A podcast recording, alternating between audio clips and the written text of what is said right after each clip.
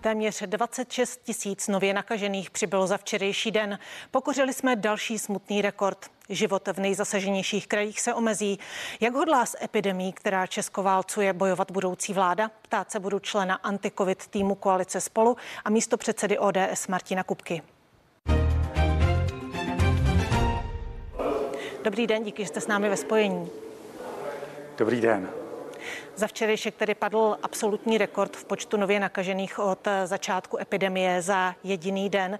Jak se jako člen budoucí vlády, s jakými pocity to sledujete, ten vývoj epidemie? Sleduju to samozřejmě velmi bedlivě, ale zároveň se snažím dívat na čísla, která v tuto chvíli signalizují, jaký je dopad na hospitalizovanou část pacientů, jak to vypadá opravdu se zatížením nemocnic, protože to je ten ukazatel, který i z hlediska další strategie má hrát tu klíčovou roli. A tady samozřejmě není žádný důvod k optimismu, ale na druhou stranu ani k hysterii. Ta v takových situacích ničemu nepomáhá. Sledujeme vývoj právě hospitalizovaných, obecně i těch, kteří vyžadují intenzivní péči na jednotkách intenzivní péče, a tam se v posledních dnech dostavuje obecně mírný pokles. Uvidíme, jak ta situace se bude dále vyvíjet, ale co chci v souvislosti s tím zdůraznit a co je samozřejmě zarážející, a je to jeden z podstatných argumentů pro všechny, kteří váhají, zda se budou očkovat nebo se nebudou očkovat. Ta čísla hospitalizovaných pacientů, kteří vyžadují intenzivní péči, jasně vypovídají o jednoznačné a významné převaze těch neočkovaných. A očkování se potvrzuje znovu jednoznačně jako ochrana efektivní před vážnými komplikacemi nebo dokonce před úmrtím. Když mluvíte o tom, že základním faktorem právě po, pro posuzování síly epidemie bude ten ukazatel počty hospitalizovaných a počty na jednotkách intenzivní péče, s tím už počítala současná vláda v demisi.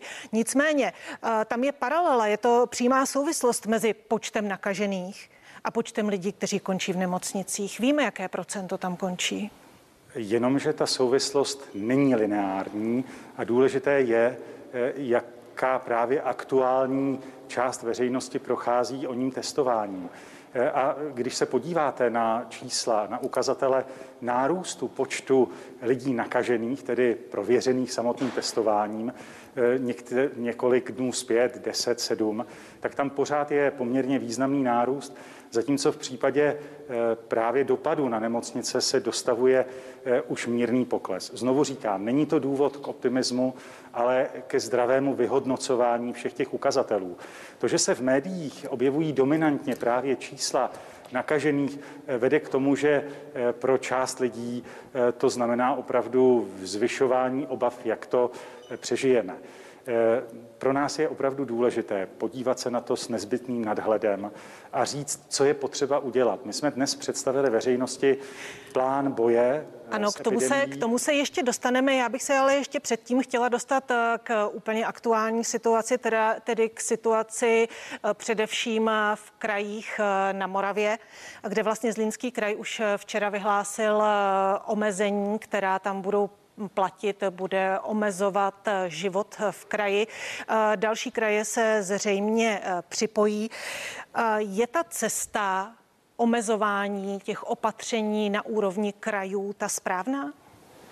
Od začátku jsme říkali, že pro zvládnutí té epidemie právě lokální opatření, tam, kde dochází k šíření nákazy, tak tam je třeba zasáhnout. To, že se některá opatření přijímají pozdě, protože k lokálním krokům bylo možné sáhnout dříve, tak třeba jedna ze z části toho našeho doporučení pro tu kritickou aktuální situaci, pro ten krátkodobý výhled, je právě v tomto směru vydávat opatření ze strany samotných hygien lokálně a zajistit to, aby nedocházelo k dalšímu šíření té nákazy. Zcela jasný konkrétní krok, který by dokázal předcházet jak kolapsu samotného zdravotního systému, tak dalšího prohlubování té epidemiologické krize. Kdo za to tedy může, že se ta lokální opatření nepřijala dříve, jak říkáte? Nepochybně je to i to, že se přestože na to byl čas, nepodařilo dobře nastavit pravidla fungování hygien a samozřejmě, aby to nevyznělo tak, že teď ukazujeme na krajské hygieny. Já jsem si dobře vědom toho, že všichni tam pracují úplně na doraz, protože v tuto chvíli na nich leží veškerá tíže trasování i jednotlivých opatření třeba ve školách. Proto, abychom do budoucna dokázali čelit lépe epidemiím, a to je součást toho plánu také, je zajistit funkční uspořádání a posílení hygien tak, aby to v budoucnu pro ně bylo snazší.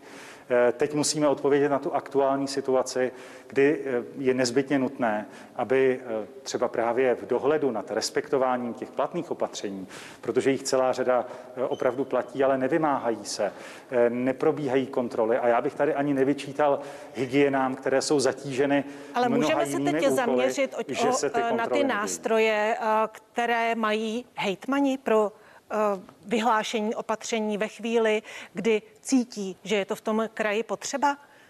Neměly by se posílit i nástroje právě hejtmanů? Já jsem přesvědčený o tom, že hejtmani v krizovém zákoně mají opravdu dost nástrojů. Teď je to ale primárně v kompetenci krajských hygienických stanic podle zákona o ochraně veřejného zdraví. A ty mají opravdu k dispozici možnosti, jak upravit režimová opatření, jak například zasáhnout i do podoby veřejných akcí, ať už pod střechou nebo na otevřených prostranstvích, lokálně, v těch místech, kde by mohlo docházet k většímu šíření nákazy. Co se týče zapojení krajů, tak ono se to opravdu děje. Já mám kontakt s mnoha hejtmany a z jejich strany se podařilo významně v krajských zřizovaných ústavech sociální péče, v domovech seniorů zajistit očkování třetí dávkou, což představuje jednu z priorit, kde se podařilo zajistit režimová opatření tak, aby nedocházelo k zavlečení nákazy právě do těchto rizikových prostor. Tohle všechno se opravdu odehrává a je důležité, aby to tady také zaznělo. Tady patří velké poděkování všem, kteří se teď na těch opatřeních podílejí. Hejtmani mohou vyhlásit stav nebezpečí v situaci, kdy opravdu je potřeba například zapojit další síly i prostředky. Známe to z krizových situací při povodních, ale teď je v prvním řadě možno, a mělo by to tak být, využívat nástrojů, které mají ve svých rukách hygieny. Jsou dané jasné podmínky, za kterých může hygiena vyhlásit omezení života v tom kraji? Jsou podmínky pro režimová opatření. Proto, aby opravdu, pokud ta situace, například incidence, tedy počtu nakažených na určený počet obyvatel výrazně roste, tak aby v takových případech zasáhla hygienická stanice a rozhodla o režimových opatřeních, které by měly brzdit šíření té nákazy. To možné je. Dnes máme celou řadu funkčních opatření celoplošných, ať už je to například nošení respirátorů ve všech krytých prostorách. Samozřejmě, že tu ve všech médiích běží doporučení k očkování, k očkování třetí dávkou, což je taky důležitá věc. Ano, pokud k tomu se, k tomu se dál prostor, dostaneme. Rád bych představil právě ten plán, který znamená posun dopředu a skutečně to, že se budeme muset s covidem naučit žít. Určitě se k tomu dostaneme. Ještě bych se chtěla zeptat, jestli připravujete obecně nějaký uh, plán, nějaký předvídatelný plán, aby uh, lidé věděli, co za jakých podmínek bude platit. Měli jsme tady určité systémy, které uh, nefungovaly, uh, nefungovaly z různých uh, důvodů, například i z toho důvodu, že vláda je sama porušovala. Připravujete něco podobného? My jsme právě dnes představili veřejnosti plán boje s epidemií covid devatenáct, který už ve svém titulku nese to podstatné sdělení. Žít s covidem bezpečně a odpovědně. Proto, abychom dokázali zvládnout tu epidemii, je opravdu potřeba pojmout ten boj nejenom jako záležitost vlády nebo zdravotnických zařízení, ale jako opravdu záležitost společnou. Proto je ve společném zájmu společnost spíše spojovat, než rozdělovat a připravovat taková opatření, která budou přehledná, budou srozumitelná, protože v tu chvíli ta společnost je může s nás přijmout a zachovat jistou trvalost. Určili jsme jasné principy, jako je právě sledování toho klíčového ukazatele zátěže samotných nemocnic a jednotek intenzivní péče. To, že stát má co nejméně zasahovat do vzdělávání dětí, protože jsme si tím prošli a v tomto případě to má být jedna z důležitých priorit. A řekli jsme zároveň, co je potřeba udělat, a jsme připraveni to samozřejmě realizovat v okamžiku vstupu do vlády a zároveň ten plán krátkodobých opatření, střednědobých opatření a dlouhodobých je okamžitě k dispozici vládě, tak aby začala realizovat to, co vzešlo z rozsáhlé debaty s odborníky a zároveň představuje opravdu jasné mantinely pro to, jak to opravdu lépe zvládnout. Mým dnešním hostem je člen anti-covid týmu Koalice Spolu a místopředseda O D S Martin Kupka. Od pondělí platí opatření, kdy vlastně neočkovaní lidé a lidé, kteří v posledním půlroce neprodělali covid, nesmějí využívat některé služby, nesmějí do restaurací. Je to uh, to opatření, které byste po svém nástupu okamžitě zrušili, nebo bude platit dál? My do něj chceme doplnit možnost prokázání se P C R testem, negativním P C R testem platným sedmdesát dva hodin. To je krok, který je vydiskutovaný s odbornou veřejností. V tom čase ten, kdo projde testováním, tak opravdu má poměrně velkou jistotu, že nemůže být zdrojem nákazy pro druhé a je to v tomto směru doplnění v vějíře těch možností i pro veřejnost a zároveň krokem, jak zakopávat ty příkopy, které ve společnosti rostou. Vy jste ale to na té tiskové konferenci mluvili o tom, že jsou nedostatečné kapacity pro testování P C R testy, že je možné je navýšit až na dvě stě tisíc testů. Nicméně, v jakém časovém horizontu? To asi nebude ze dne na den. Tohle byly kroky, které opravdu je možné realizovat fakticky téměř ze dne na den, protože se týkají metodiky provádění těch testů a jde o to, aby každý ten vzorek nebyl sekvenován, ale aby v tomto směru se podařilo zkrátit i pro laboratoře dobu a zjednodušit práci, kterou s každým tím vzorkem mají. A zároveň zachovat na náhodném vzorku i ten delší proces sekvenování. To pokládáme za důležité proto, aby se kapacita navýšila, a na co hledíme, a znovu tady zdůrazním, významnou odvedenou práci krajů, které jsou připraveny na to rozšiřovat kapacity, snažili se získat peníze z Reaktu, teď to konečně mají možnost uplatnit, nakoupit příslušnou technologii, tak, aby se opravdu i do budoucna ta kapacita P C R testování zvýšila. A to není jenom krátkodobá investice, to je investice, která má svůj smysl i z hlediska dlouhodobého, kdy se máme připravit i na možné jiné epidemie. Takže tohle je opravdu důležitý smysluplný krok k tomu, abychom do budoucna měli opravdu funkční oči pro sledování vývoje epidemie a dokázali bránit rozšíření nákazy v konkrétním ohnisku. Co se týče proplácení testů zdravotními pojišťovnami, to vlastně uh, přestalo. Chcete ho obnovit s tím, že chcete obnovit vlastně prokazování bezinfekčnosti negativními P C R testy? Budou pojišťovny proplácet P C R testy i neočkovaným? A nakolik budou mít nárok třeba měsíčně? Tak tady musíme jenom upřesnit, že i dnes, pokud praktický lékař posílá pacienta... Ano, myslím ty preventivní testy. Tak ty jsou... Tak tak ty, které jsou opravdu na doporučení praktického lékaře jinak indikované případně, tak ty jsou i v tuto chvíli hrazené pojišťovnami. Ty preventivní jsou plně hrazené e, samotnými občany a u toho musí zůstat, protože ten stát si ani do budoucna e, nemůže dovolit e, zaplatit všechny nástroje. E, v tuto chvíli financuje samozřejmě velmi nákladnou zdravotní péči pro ty, kteří končí v nemocnicích, a platí samozřejmě očkování, které pořád zůstává klíčovým nástrojem zvládnutí té epidemie i do budoucna. To byla jedna z informací, kterou jsme dnes také nejenom přidali, ale také patřičně zdůraznili.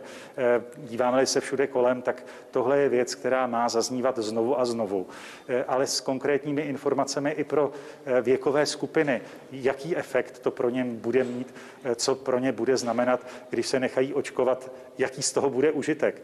A tohle je potřeba vysvětlit i na dopadech třeba právě na jednotný intenzivní péče. My se ještě dostaneme. Já bych se chtěla ještě vrátit k tomu testování. Chápu to správně tedy, že P C R test budete považovat za průkaz bezinfekčnosti, negativní P C R test. Nicméně preventivní testy, které si budou neočkovaní lidé dělat, si budou muset hradit sami. Ano. Když se dostaneme k tomu očkování, o kterém už jste mluvil, současná vláda chce do konce týdne mít jasno v tom, jestli nařídí povinné očkování některých profesí a lidí nad šedesát let, což doporučila Rada vlády pro zdravotní rizika. Vy jste absolutně proti jakémukoliv povinnému očkování? My jsme se jasně vyslovili proti povinnému očkování pro vymezené věkové skupiny, a to proto, že se to ve výsledku může otočit i proti státu a že místo toho, abychom dokázali zajistit lepší proočkovanost, tak tady vznikne ještě větší odpor u části veřejnosti. Pokud chceme zvládnout nemoc COVID, znamená to opravdu se s ní naučit žít a v tomto směru přijímat taková opatření, která budou srozumitelná, která nebudou budit tak dramatický odpor. A pokud se tady bohužel rozšířilo tolik dezinformací, které se týkají očkování, tak je teď na vládě, na odbornících, ale je i na nás politicích, abychom pečlivě vysvětlovali, k čemu očkování je, jaký má efekt, a jasně zdůraznili, že všechny očkovací látky jsou v České republice řádně schválené, řádně prověřené a že obavy o nežádoucí účinky, které by měly podle některých dezinformací převyšovat ty pozitivní dopady, tyhle obavy jsou neopodstatněné. A, a nemyslíte si, že těchto věcí. informací už je dost, že lidé, kteří si ty informace chtěli vzít k srdci, si je už k srdci vzali? Všechno naznačuje tomu, že v té společnosti je opravdu pořád část lidí, kteří neměli třeba tu konkrétní informaci určenou jim, nedokázali se třeba dostat k informacím, ani nemohli. V průběhu léta ten nápor na jednotky intenzivní péče takový nebyl. Dnes je možné jasně ukázat, co to znamená, protože v okamžiku, kdy na jednotkách intenzivní péče končí zcela jednoznačně významně víc lidí neočkovaných než očkovaných a ten průběh toho onemocnění je těžší, tak je to důležitá informace i proto, aby i sami zhodnotili pro ně osobně dopad toho očkování a pochopitelně i dopad toho očkování na jejich okolí. Když se zastavíme u toho povinného očkování některých profesních skupin, Vlastimil Válek, zřejmě budoucí ministr zdravotnictví, řekl, že pokud by se některé profesní skupiny domluvily, že je možné zavést povinné očkování například zdravotníků. A Česká lékařská komora vlastně k tomu povinnému očkování zdravotníků už vyzvala. Je to jasný signál k tomu, že by se povinné očkování pro zdravotníky mělo zavést? Myslím, že v tom je důležitá ta podmínka, která také ukazuje na změnu přístupu. Pokud přijde ten zájem opravdu ze strany profesních skupin, bude na něm většinová shoda, tak pak opravdu cesta i k takovému kroku je samozřejmě mnohem přirozenější. A když Tady už Česká lékařská to... komora k tomu vyzvala, znamená to, že budete pro očkování, povinné očkování zdravotníků? Zatím máme první signál lékařské komory. Myslím, že důležité je zaznamenat i odezvu dalších odborných společností a těch, kteří také sdružují střední zdravotnický personál, ale věřím, že i tahle výzva přispívá k tomu, aby se už samotná výzva k tomu, aby se větší část zdravotníků, a tady je potřeba říct, že ta míra proočkovanosti středního zdravotnického personálu a lékařů pohybuje nemocnice od nemocnice někde v intervalu mezi osmdesáti až devadesáti procenty. Je to číslo poměrně velké a my pevně doufáme, že případné povinné očkování, které by vzešlo právě z odezvy, z iniciativy samotné lékařské komory, takže by nepřineslo například negativní odezvu v tom, že samotní lékaři v takové situaci prostě budou hledat cestu z toho systému a místo motivace to přinese demotivaci. Tohle je obava, které je potřeba zabránit. Zájem je společně zvládnout COVID a možná i přesvědčivěji, jasněji, srozumitelněji vysvětlovat i pro ty, kteří jsou ve zdravotnictví, jaký dopad ono očkování má. Budete zkracovat platnost certifikátů po očkování a podmiňovat vlastně tu bezinfekčnost po očkování třetí dávkou? Plánujete to? Plánujeme to, protože to vychází z jasných odborných zpráv a z doporučení, kdy proto, abychom dokázali chránit zejména tu rizikovou skupinu, a mimochodem je to součást těch krátkodobých doporučení, tak aby tam proběhlo co nejrychleji očkování třetí dávkou, už po šesti, v budoucnu po pěti měsících. Ten dopad té posilující dávky nastupuje poměrně rychle. Je možné tímto způsobem i čelit dalšímu nárůstu právě počtu pacientů v nemocnicích i případně na jednotkách intenzivní péče. Takže tady opravdu platí posílení toho očkování a zase, aby to mělo konkrétní podobu, ta informace, prostřednictvím plošného zapojení všech praktických lékařů, případně i dalších možností, jako jsou ona otevřená očkovací centra bez registrace, která přitahují poměrně velkou část pozornosti a zájmu veřejnosti. Znamená to tedy, že po určitém čase stanovíte nějakou uh, časovou hranici, po kterou bude platit ještě to očkování druhou dávkou a pak už člověk nebude považovaný za bezinfekčního, pokud si ne, ne, nenechá aplikovat třetí dávku, a bude to platit pro všechny, nebo jenom pro tu nejohroženější skupinu seniorů třeba? Tohle, tohle by mělo platit pro všechny, protože tady už je dnes jasné a součást té budoucí komunikace vlády, státu s občany musí být jasné pojmenování i těch nepříznivých informací, těch nepříznivých faktů.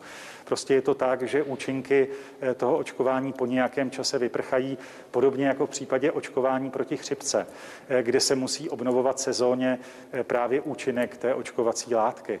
A v tomto případě je opravdu potřeba i to otevřeně říci.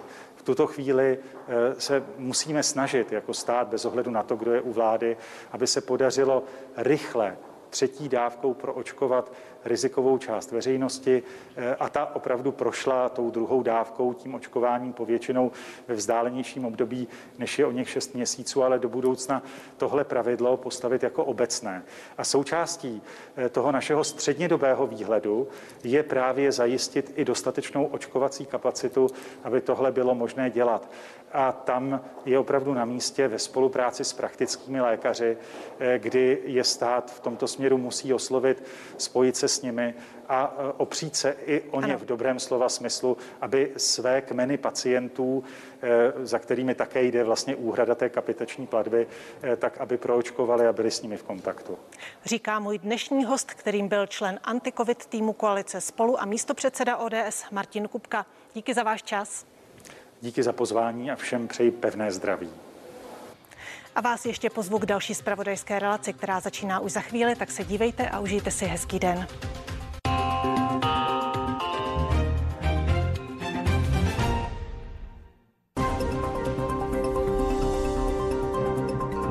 Každý chce nahlédnout.